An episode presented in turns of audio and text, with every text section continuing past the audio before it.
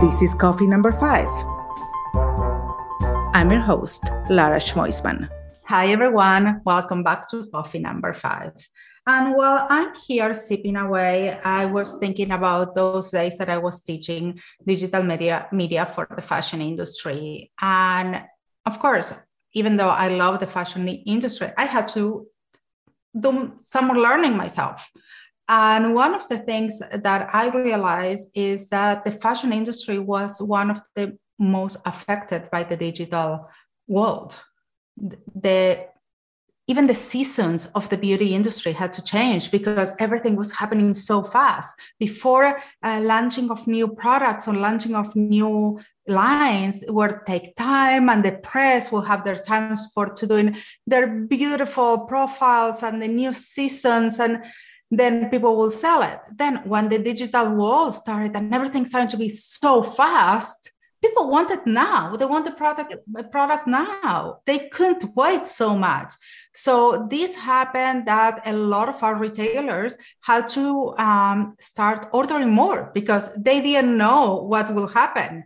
And if you have a short, a small stock, you may not have enough and then it's a problem because you are not making your customers happy today i'm super super excited because i invited claire mccormack she is the um, senior editor of Beauty Independent, which is a publication that I constantly follow because are the new trends, the new pro- products. She's always featuring them, and she's helping these new uh, products to chase new markets.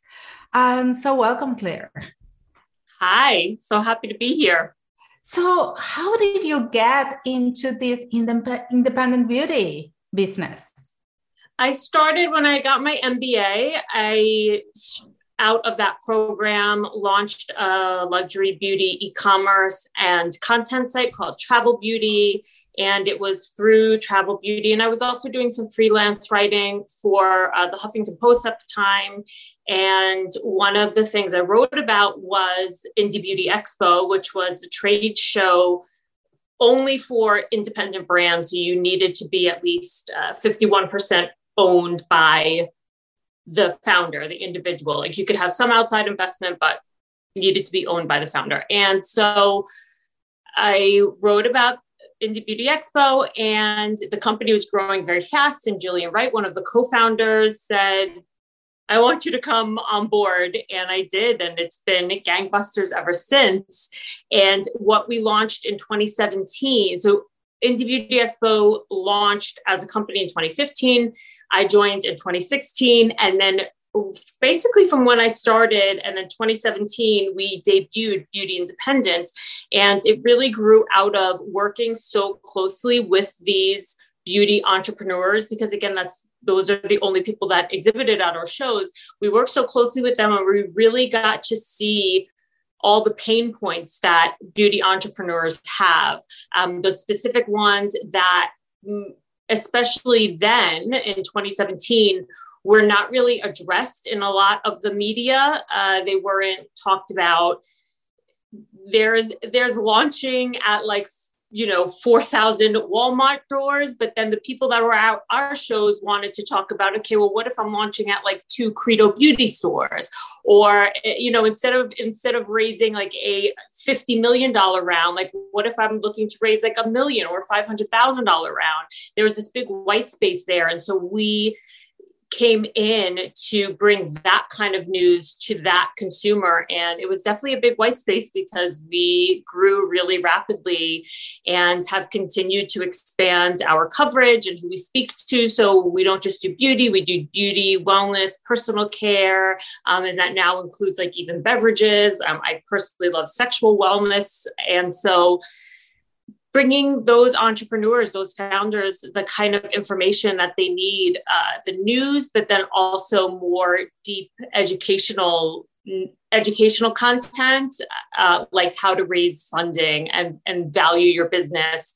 that a lot of entrepreneurs need because a lot of people that come into the space have never been in beauty before or never launched their own company before. There's a lot of there's a lot you don't know. And so that's I, I love that the first thing that you mentioned was this expo because it's a big part of what you have to do as launching a business to be in expos uh, trade shows and all yeah. that i would love for you to explain a little bit the cir- circle of this because i there are I found that a lot of people, new entrepreneurs, they think that because they have a line, they just will put it online, make a shopping cart, and you, that's it. You're in business yeah a few years ago that might have been true that you can just uh, launch a launch a website and do some social ads and you would be good to go if the product looked good especially if it looked good online but that has rapidly shifted because the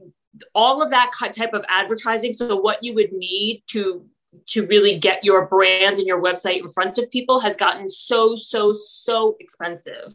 And so for a bootstrap brand um, a brand that does not have vc funding behind it or just doesn't have access to millions and millions of dollars growing that way is not it's not going to work anymore. You're just not going to get in front of the people that you need. You need to get physically IRL in front of people. Um, and trade shows are great for that. Obviously, the past two years with the pandemic, it's been, you know, we had to stop our trade shows cold turkey. And whether or not we'll bring them back, we don't know. But it's still, trade shows are such an amazing place to meet retailers, which again, so if we look at the fact that like no brand is really going to be just direct to consumer anymore. All everyone's now talking about okay you need to be omni-channel omni-channel right? Yes. so where do you meet the buyers? So you can get into those channels you meet them at trade shows and well i mean the trade show is part of, is one of the channels. Yes absolutely absolutely. I mean like we for a while we even had a consumer night uh, at our trade shows then we turned it into just um, just trade so it would be buyers and press and that's the other important part of trade shows is is meeting those key editors and press people that can cover your brand. Press placements are, are not a magic pill but they can certainly I, I know that you know there can be that press placement that just does work some magic for a brand because press begets more press. Um, buyers find you through press, right? So there is a, uh, hopefully this happy domino effect. Yeah, I, it's, it's a happy domino effect, and you want to have that. Uh, and that's always it ties down what we always say about strategy and that's why i created my company just to give this omni-channel experience uh, to new brands and to help them to set up things right because there yes. are ways to set up things right and that like we were talking offline that um, this does not guarantee succeed success but at least it guarantees you that you won't fail for a silly reason yes yeah like for example i was talking the other day a new client that actually i was taking over their google and facebook ads and when mm-hmm. i go in I don't want to say who they were using or what, doesn't matter. But I see that the audience was completely wrong and they mm-hmm. were showing up. I mean, my client was based in one city, but mm-hmm. people from another end of the United States was getting it. So that's a waste of money. Yes. Yeah. And, and, and it's expensive now. So, you know, those are not cheap dollars. Those eyeballs that are, that they were paying to get to their site are not cheap. And like you said, if it's not who you want or who is going to end up doing uh, purchasing whatever that purchase may look like, um, yeah, that's so it's, I, it's a I shame. Want, I want to do a game with you here.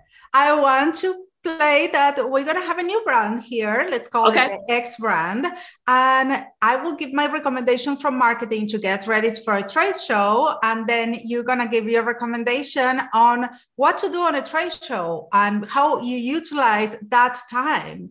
So, my recommendation from uh, marketing is that you need to be super branded that you mm-hmm. need to mm-hmm. know who's your target audience have beautiful packaging have your booth all the banners everything. People, your brand needs to remember, use always my IEMA system. You need to be informative, entertaining, memorable, and actionable. Yes. So you Great. need to have all these things. So mm-hmm. and you're gonna what are you gonna give away? We want people that you're gonna be remembered. Don't give that flyer that everyone has. That's boring. Be outside of the box. Give something that you're gonna make you memorable. And make connections. Get in a way that people they're gonna give you their email address. Make sure you have a way to follow up because yes, it's a lot of work to do trade shows. Yes. I did from the press point of view, I did it as marketing, I did both sides. And believe me, you're gonna need a long nap after waking up a trade show for a few days. So absolutely. It's very I'm naturally introverted. It's very draining. So you wanna self-care is a big part of it making sure you're getting rests if that's something that really zaps your energy yeah so make sure that you have your power bars there mm-hmm. and that drinks, um, but also don't rely on your memory. Take note, record, oh, yeah. whatever. Take uh, get mailing lists, get business cards from everyone. Yep. Um, but get a way that you can follow up. Okay, mm. that was for me. What? That's your turn. Your elevator pitch. So think about a trade show.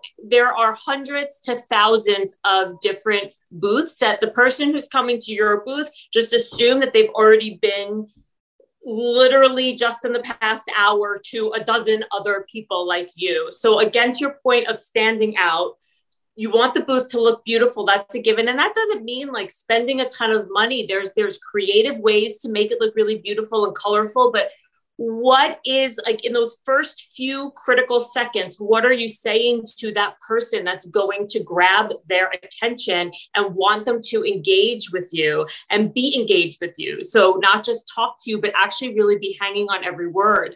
And i think a lot of a lot of brands go wrong in not having that elevator pitch for their brand just well honed. So when someone comes up you're able to say like hey uh, you know do you like do you know the benefits of bakuchiol or whatever it is. That's not you know that's an example but knowing how to grab someone hook them in those first few seconds in a way again you don't want to be used car salesman you, uh, you want it to be authentic but know what you're going to say and so when i come up to your booth it's like oh, okay like let's talk about that and as far as giving away i always err on the side of uh, at least deluxe samples. Uh, I understand full size products to give away may be very expensive.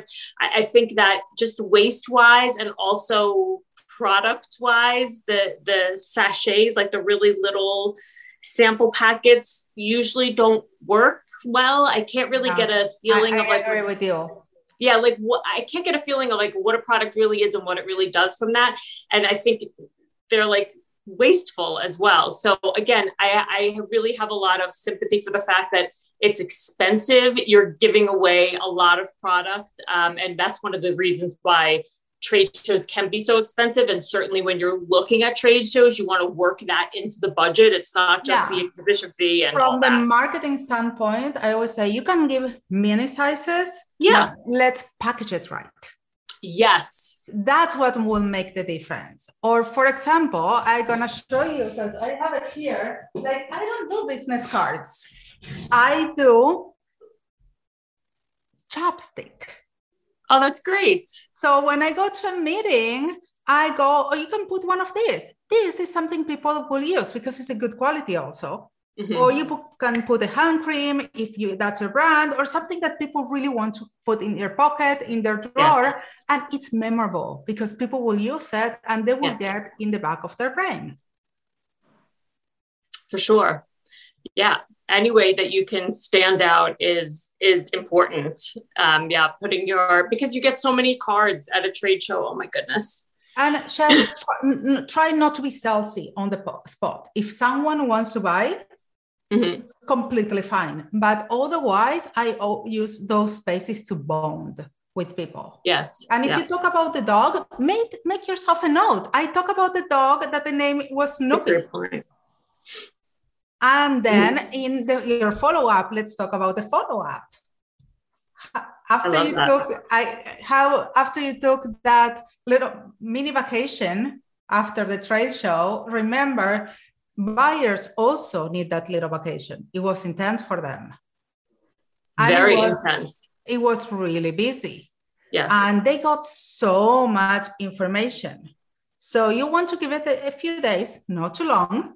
Mm-hmm. But how long would you say that is a good time to wait? Definitely a few days. I think it also depends on what day of the week the trade show is. So I would say within a week, um, depending on how the conversation went. So, just as you said, if you're making notes of your conversations and there are people that you can tell it was like a really hot lead that those go to the top of your your priority list that you want to make sure you're staying top of mind so within i guess like five days i would say is a good time to follow up but really like hey again yeah, and then use your email or your phone and take your notes. Use your notes. If you remember that you talk about Snoopy because you have that note, make a comment about Snoopy. So oh, that oh, yeah. person knows that you were talking about him with about him and not someone else. Make it yeah. personal, make it count because a relationship with the buyer can make it or break it. Yes, absolutely. So, and what happens if they don't answer?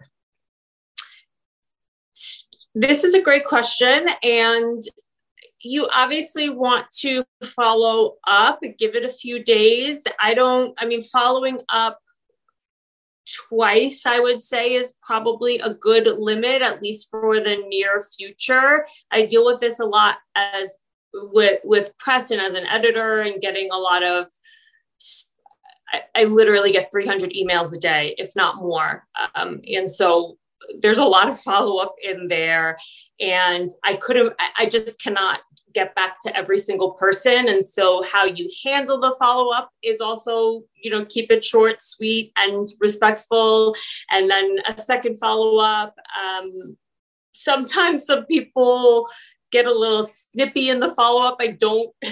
I well, don't recommend that's, that's that. great that you say that. You can never make it personal because you don't know what's in the other person's plate. I mean, I 300 emails I get a day, and that's you don't know how many emails. I I used to be the person who answered every single email, and oh. even people who will uh, send me selling, th- trying to sell me things. Say, thank you so much, but I'm not interested at this time. My goodness. I, will, I got to a point that I cannot do it. I really don't have the time. If I can yeah. accumulate all the time, I just cannot. Mm-hmm. So I had to stop receiving email, uh, answer an email. So don't take it personal. And if they're in interest, they will get back to you. I will yeah. give them, as you said, two up to two follow-ups after yeah. the initial and see what happened. Otherwise, I will never burn a bridge. But I will make notes. We always you have an Excel file, Airtable, Trello, whatever you want. Yep. And you put a note. I keep track of the dates that you send them. This is your business and you cannot forget. This is really important for you. Who do you talk to? What was the feedback? and mm. if they didn't answer, didn't answer. But because in then in five months, depends every industry is a little different. You yes. want to keep that in touch, or you're gonna send the, see them in the next trade show, even if you are not an, a, a vendor in the trade show. You might see them around in the trade show. So say, hey, how are you? Remember me? Yep. Yeah. And so you want to keep it you want to keep it always polite. And it's also again speaking as an editor you may email me or your pr may email me about something follow up um, I, i'm not writing about it now but then three months from now i may be writing a story and i always say put the key words about your product or your brand in your email because i'll search my inbox retinol. I'll just search my inbox for retinol, right? To see all the emails I've gotten that that has to do with retinol. And then I'm going through those emails to see, okay, who can I use as a source for my story? And so it's I, I love that I have those emails. That's why I never delete emails. I don't unless I like, never delete them either. Like unless it's like a sales like spammy thing but i never delete them because i want to be able to like three months from now go back and be like oh I couldn't write about this brand then, but this is the perfect opportunity. It's started by a doctor. Let me get her expert opinion on this. Boom. Yeah, that's what it is. That's why you never burn bridges in this industry. Yep. Yeah, because uh, if I go back and I see an interaction and they were like weird or something, I'm like, okay, well, I have hundreds of other emails. I can easily go to the person who was always gracious with exactly. me and understanding. I mean, I mean, we are busy. That I don't want to deal with toxic toxic people. Yeah.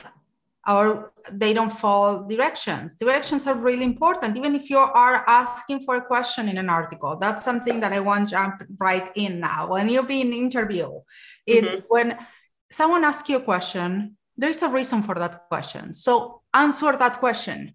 Yes. Don't talk about what you want. Mm-hmm. Yes. It's it's very important. It's like keep it and if you and if it's something that you don't want to answer, just yeah, be very straight. Just say like I'm not I am not going to comment on that. A lot of times because we write about business, we'll always ask financial questions. How much money did you raise? How much did you spend on this? How much did you spend to launch the brand? And you, founders have varying degrees of, comf- of comfort with divulging those types of facts. Understood. Just be straight about it. Just say, yeah. I, I'm not comfortable sharing that information.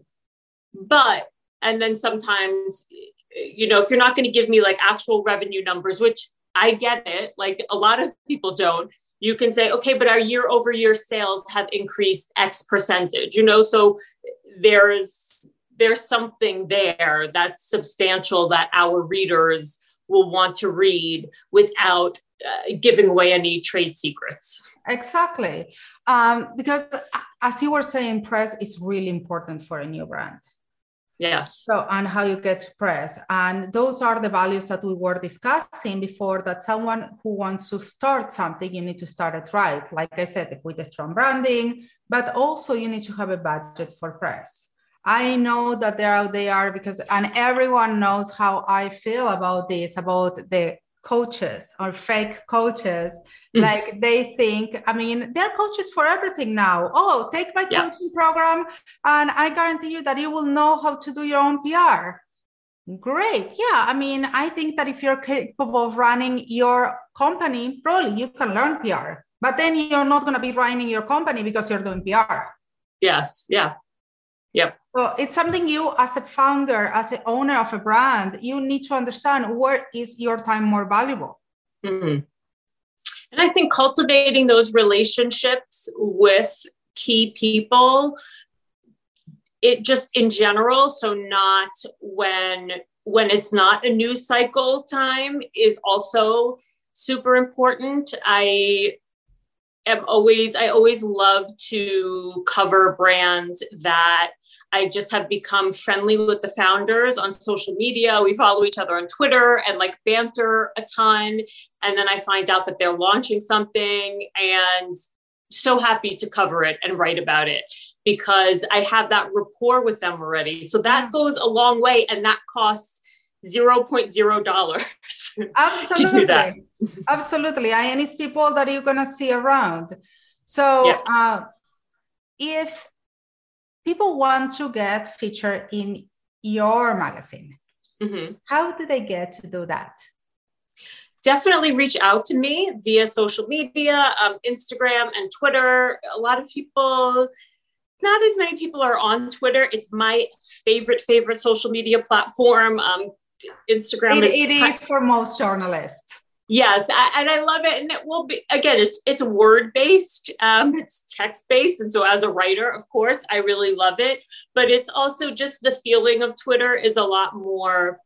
It's a little more sarcasm. No one's trying to pretend they have this perfect life, like I feel oh, like they do on Instagram. I, I, I, always say that I should have been British because I love that sarcasm and I love yes. that uh, that wit. Mm-hmm.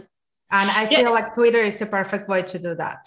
Yeah, so great place to reach out to us. Um, you can always email us, and we because we want to be champions of independent and emerging brands, you don't need to have PR. Obviously, PR does a really great job and they're able to send out big boxes and they have, uh, you know, they they, are able to like send emails to dozens and dozens, if not hundreds of editors. But that personal touch, if it's straight from the founder, we love that. We love to cover those brands because it's we we want to we know how tough it is to launch a company and we know how challenging it is so if this is someone that is really bootstrapping their brand and, and doesn't have the funds to pay however many thousand dollars a month for pr like yeah, reach out to us.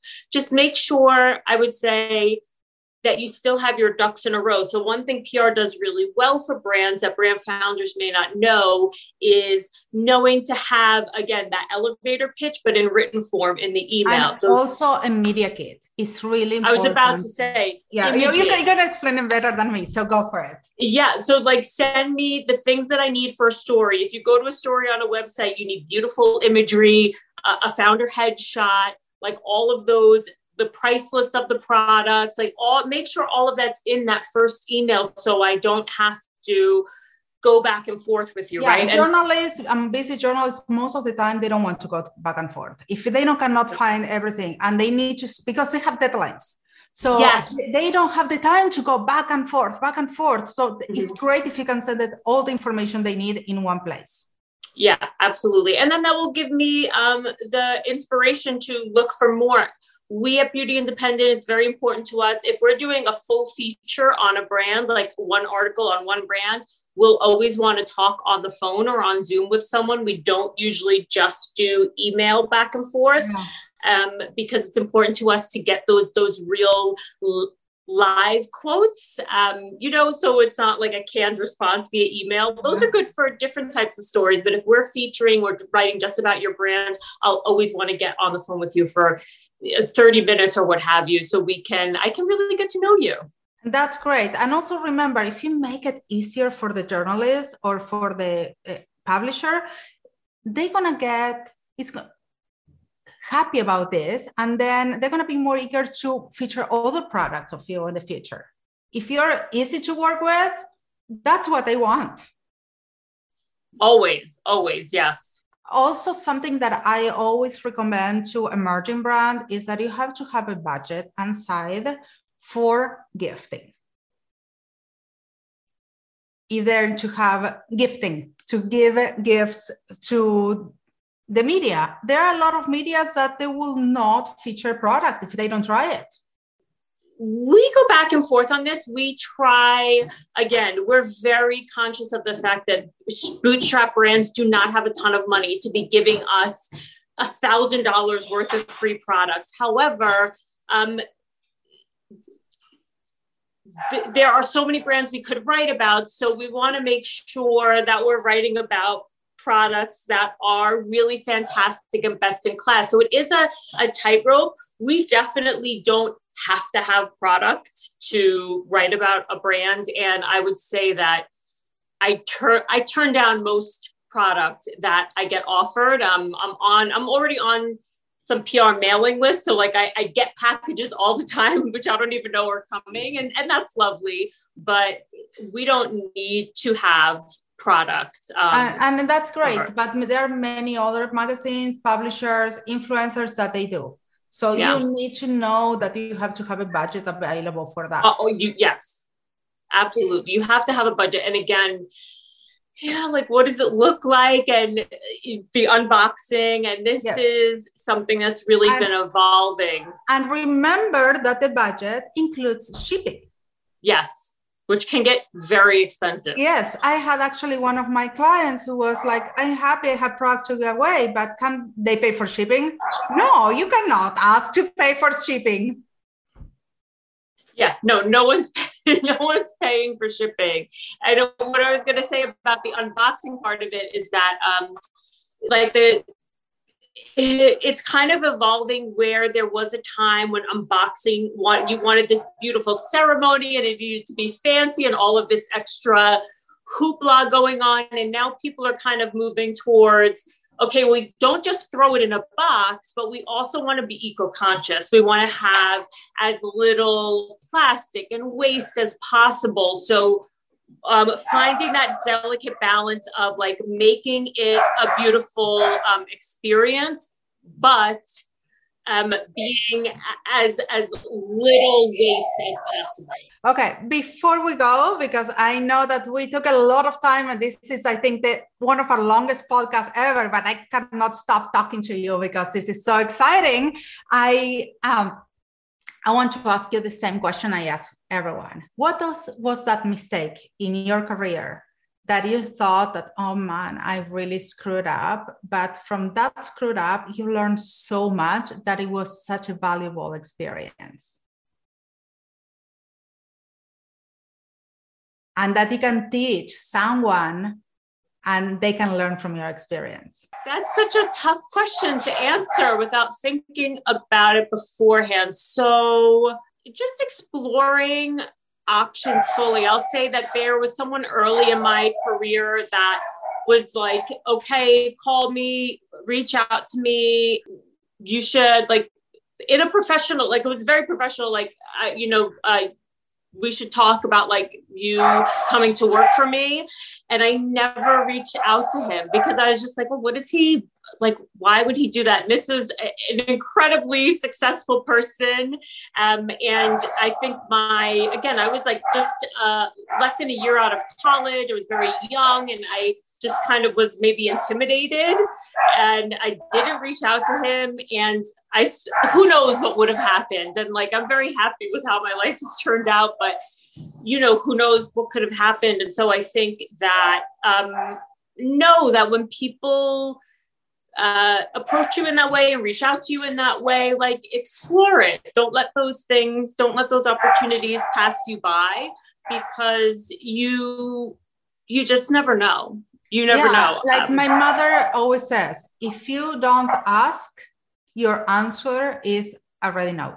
If you don't at least have that conversation um, with those people, yeah, and nothing could have come of it, or something big could have, but I'll never know because I didn't. I just never called, even though the person was like very clear with me. Again, I think my I was feeling very intimidated, and so I just didn't take that step. So take those steps, follow up with those people. Thank you so much, Claire. It was such a pleasure talking to you. And to you guys, I see you next week for more coffee number five. Thank you so, so much. This was great. Was so good to have you here today. See you next time. Catch you on the flip side. Ciao, ciao.